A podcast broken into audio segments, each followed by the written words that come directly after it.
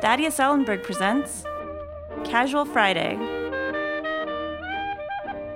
Written and read by Thaddeus Ellenberg.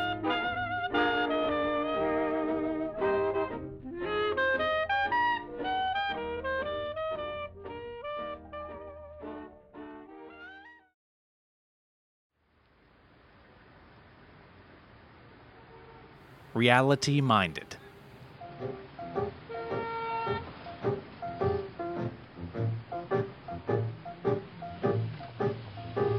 Since the early 1960s, with roots in varying artistic and social movements, from Dada and Futurism to interchangeable forms of abstract expressionism, performance art has reimagined the relationship between artist and audience. Unlike theater, where this relation and the conveyance of emotion are based in fantasy, performance art challenges reality and its employment within fine art. It is a conceptual and multifarious expression that adheres to no particular standard or set of rules. Therefore, it rejects any definition of itself. It is without boundaries and can occur in any setting at any time. It can be scripted or unscripted, live or recorded. It can be as brief as a second or go on for days. It is truth, boiled down, unfiltered, and served in its rawest form. No postmodern conceptualist has embraced this free form anti ideology, as it was famously coined by art historian Gary Rosenblatt, although heavily debated, more than the anonymous performance street artist known throughout popular culture as Crispin. A master of disguise and human existence, Crispin is considered the godfather of contemporary performance art, with over 2,000 works or transferences to his credit. Crispin doesn't just perform, he becomes, says abstract art critic Sophie Fay. He transforms into not an idea, but a reality, and pushes the limits of audience participation, all of whom are unbeknownst to the piece, making it a living, breathing entity. They believe Crispin's identities because he believes the identities, and therefore the identities are. This is the essence of his art. With an active career spanning 50 plus years, the suspected Italy born artist is believed to have gotten his start in the resorts and playhouses of the Catskill Mountains in the mid 60s. As an actor, the life of the role enamored Crispin, but over time he became disenchanted by the stage's veil of make believe. When not performing, he began taking on different personas in public, experiments with regard to his studies in people and how they communicate with an emphasis on existentialism. Lenny Sorrell, entertainment manager for the Grand Palatial Resort outside Majestic Falls, New York, remembers one summer a curious usher named Sam. I can still see him in his pressed jacket with gold buttons, Sorrell said in an 87 interview. Which is odd because we didn't employ ushers. But people seem to appreciate him and he loves setting out the chairs. Crispin is said to have studied fine art at the Wyndham Ridge School near the hamlet of Seward Corner under the assumed name Arthur Lane, a recorded alias of Nouveau Realism painter and photographer Chico Mansard. Here, in addition to partaking in a number of non-linear happenings with multiple performers, including If a Tree Falls, in which 30 students wrapped themselves in paper products and stood in the forest amongst the trees for three days, drinking cloudy water from bottles labeled man, Crispin performed his famous Line series, where the young artist took on the role of everyday people standing in lines army recruiting offices, cafeterias, outside the bathroom at Yankee Stadium. Mounted and entirely silent performances, Crispin, even during this early stage of his life, possessed a sensibility beyond his years. His awareness of the human condition was focused and showed formidable signs of an expressive mastery. After school, while still in New York, he continued his studies posing as an Italian ice vendor in Central Park, in addition to his work as a haggard gigolo from the South named Adrian, and his first female identity, Casey Hotchkiss, a union activist for the New York City Snowplow Federation.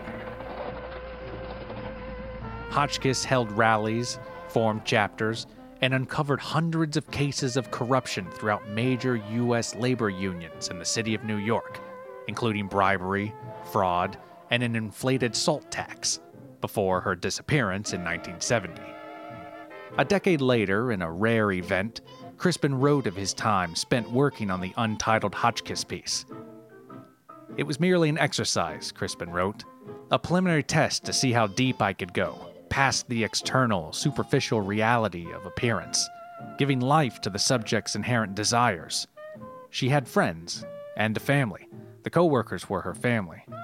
She made an impact on their lives, and these people would miss her. Crispin, even in his experiments, was redefining art and the audience's emotional involvement. In 1971, Crispin began his most ambitious project to date.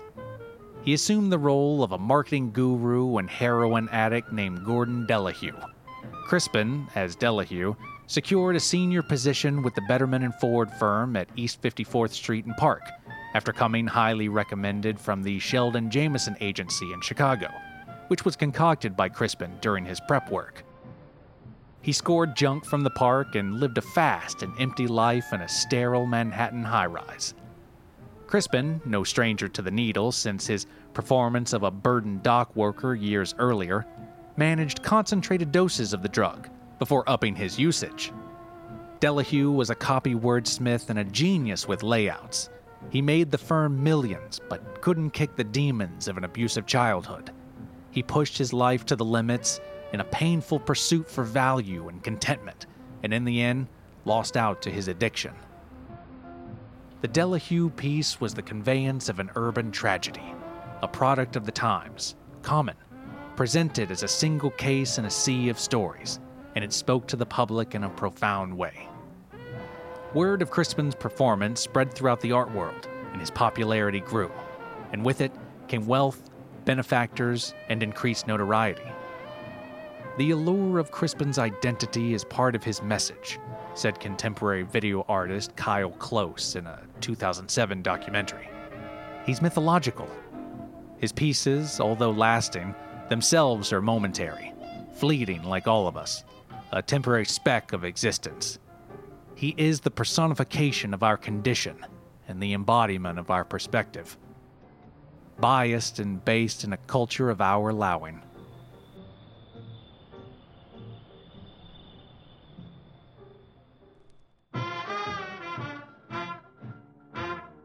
By the mid 1970s, Crispin had become a cultural icon. Nobody knew when, where, or who his next piece would be. The public started suspecting anyone in their lives with a murky past of being the famed artist. New acquaintances, longtime friends, even family. He became the conversation. Are you Crispin? It was the central question of the 1970s. Early on, Crispin secured his finances through a number of secret accounts using a series of aliases. Sellers filled galleries with articles of clothing from his pieces, each bringing in a small fortune. Entire wardrobes stood in modern art museums throughout America.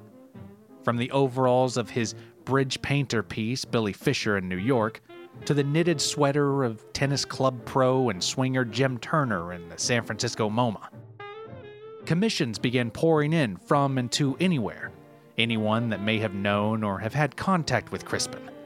People looking to replace someone they had lost, a figure from a dream, even discreet requests from large companies in trouble and seeking a patsy. It's reported that in 1977, that song and dance man, Christopher Goldman, tried to get Crispin to appear as the popular comedian at a club in LA, while Goldman himself was performing in New York financier and art collector Peter Burke placed an ad in the trades for Crispin to appear as a member of the catering staff during his annual Preservation Society fundraiser. To this day, many art historians believe that Crispin was Peter Burke. Even then, the ethos of Crispin was taking on a life of its own, providing individual conversations on meta theory and the employment of similar practices within his works. By the start of the 1980s, Crispin had unlimited funds at his disposal. And after years of working on projects with relatively limited extent, Crispin began his first international piece in the hills of La Punta in northern Sonora as a Mexican drug trafficker for the Los Peños organization. He became Arturo Diaz, a dirt farmer turned producer with a radical new network of shipping routes. Crispin surgically altered the pigmentation of his skin, giving it a darker, sun baked complexion to appear as a man of a rural class to strengthen his backstory. For two years, Diaz climbed his way up through the ranks and eventually became the number two to Don Juan Carlos Cortez, infamous drug lord and founder of the notorious Los Peños organization. As part of the art piece, to exhibit the volatile nature of the subject, Diaz called a meeting with their southeast rival, the Valencia cartel, on the pretense of Don Cortez's request. At the meeting, Diaz executed Don Cortez in front of the assembly and assumed control of the operation in a partnership with the Valencia cartel. A year later, Diaz met his Tijuana bride, with whom he started a family. And in 1986, on the birthday of their youngest, the Mexican army stormed their seaside villa, killing his family, including his brother, Miguel Juan Diaz, who Crispin contacted years earlier during the piece's planning phase, with a convincing story of their separation at birth. In the following months, the army rounded up the other members of Diaz's crew, but by then, Arturo had vanished without a trace. He remains on the FBI's 50 most wanted list. The Arturo Diaz transference remains one of Crispin's most potent and poignant pieces. Heralded as a masterpiece and a daring, unrivaled display of artistic discipline, the project offered a fresh take on the subject of power and greed. In 2002, the Museum of Modern Art in Mexico City placed on display Senor Diaz's leather cigarette case in recognition of Crispin's piece, who remains one of the few international artists honored within the Institute's halls. The cigarette case in Mexico, like personal effects used in Crispin's other works, is not to be confused with the actual piece itself, which have no physical properties, says prominent art critic Maxwell Schmidt. It is merely a representation of the transference, nothing more. Although one could argue that the craftsmanship of the case, in addition to its artistic symbolism and significance, does in fact hold a market value, but that's not particularly pertinent in this analysis.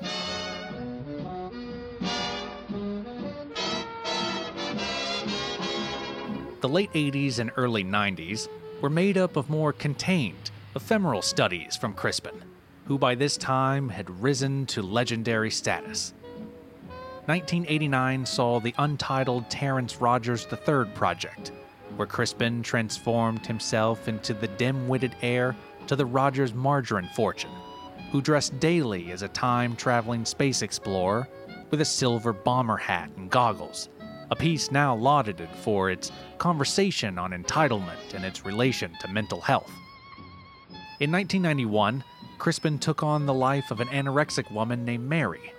In preparation, he survived on lemons and hot water, with the occasional honey indulgence. Mary worked at a Baltimore bakery, and through the joy of baking and with the support of her new family of coworkers, rediscovered her self worth and overcame her disorder. In 2011, Mary's apron sold at the Weber and Dobbs auction house for $234,000. Crispin's 100 Days, 100 Faces series ran in San Francisco from October 22, 1993 to January 29, 1994, and consisted of 100 performances in 100 days, each a different personality telling its own unique story. Although presented as a collection, notable creations included Dawn Goodspeed, a solo bass player living in the park, moonlighting as a street side peddler of figures made from hemp. Bobby, a gay bartender anxious about coming out to his devout parents during an approaching Christmas visit. And Mr. Rollins, the false name of a beloved city councilman given to a prostitute in the early hours of a scandal. The Faces series, as it came to be known, is a work of art still evolving some 25 years later, as identities from the pieces continue to surface through written accounts and word of mouth, with 37 performances still unknown. Crispin has turned the art world upside down, wrote art historian Caroline Hardin Smith in her essay The Beholder of the Eye. He has completely changed the way we view art, taking it out of the galleries and bringing it into the real world. He's made it accessible, digestible, personal, but not without challenge. Criticisms suggesting Crispin was a hoax gained momentum in the late 1980s after the run of his untitled Ashley Robbins piece that found Crispin working in a New York subway token booth for three years. Critics were quick to point out a Crispin timeline that contradicted both his Electric Cowgirl piece in Dallas and the Father O'Malley project in San Marino, California, confirmed by court transcripts, transfer papers, and payments made by the Catholic Church. How could one man be in three places at the same time? Doubters of Crispin's legitimacy, spearheaded by the art scene's old guard, publicly discredited his work, famously calling it a farce with wigs and spirit gum. Crispin's supporters, still to this day, argue that the three transferences actually work in congruence with a larger message and are most likely part of a series. While some Crispin experts believe the debate itself is the actual piece intended by the mysterious street artist. Over the years, various Crispin imitators have profited from the artist's celebrity, banking on his brand, as well as a number of his more recognizable projects. In 1997, a Santa Cruz artist by the name of Lipson, who was known for reproducing Crispin's identities but as mutes, replicated the iconic artist's celebrated Side Pieces project, where Crispin, as stockbroker Dennis Hale, managed four separate families without their knowledge, comedically, in a conversation about the absurdity of the modern sitcom. Ripson, a Flow sponsored skateboarder and graffiti artist from Atlanta, remained in a 12 year state of arrested development as a play on Crispin's 1999 A Boy's Life residency, which saw Crispin, who at the time was believed to be in his late 60s, transform into an eight year old boy adopted by an unwitting audience of parents. A Boy's Life, also known as the Nick Stromberg piece, or Nick Doe, was itself a nod to Brazilian filmmaker Paulo Barbosa in his 1964 film Senor Garoto, or Mr. Boy.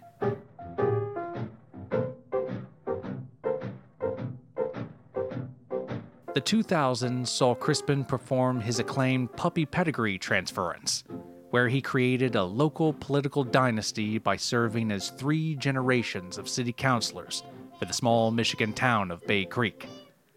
For 16 years, beginning with the election of Garrett Cox, followed by the vote of his son Gavin Cox several years later, then finally his son Grant Cox, Crispin's succeeding identities ruled the board of Bay Creek with iron fists using the town's funds to develop a state of the art luxury resort on the shores of Lake Michigan, exclusively for the wealthy power elite members of Cox's cherished Cloak and Dagger secret society from Bowler University. An elaborate commentary on the divide of the ruling and serving classes, as modern art writer Jacob Miller stated. The piece gained international attention when the magazine Travel and Design featured the private resort in their top 10 resorts you'll never visit.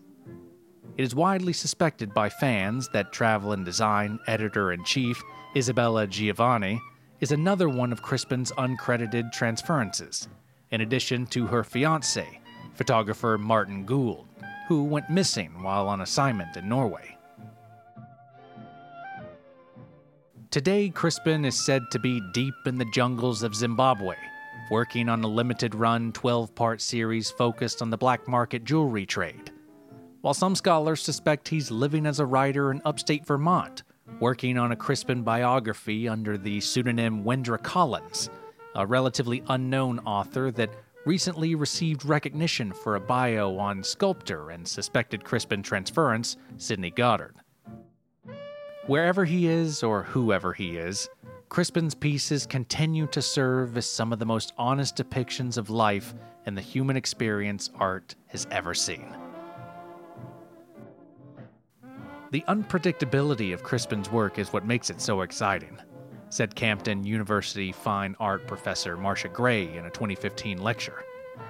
Like life, in all its randomness, its subtle and chaotic variations, through the depths of its misery and the pinnacle of its rapture, it is uncertain and anything but pedestrian.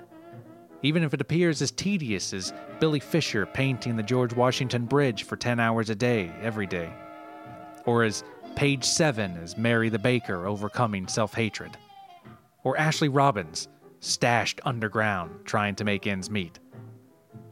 And although often out of our control, these are the realities of our existence. We've all got a little Crispin in us moving through the years, in and out of each other's lives. He once wrote, We're all works of art, with a reality to mind, an unapologetic truth to bear, a 60, 70 or so year long inner conversation between culture and identity. And like with life and art, Crispin doesn't merely blur the line between existence and reality, he eliminates it.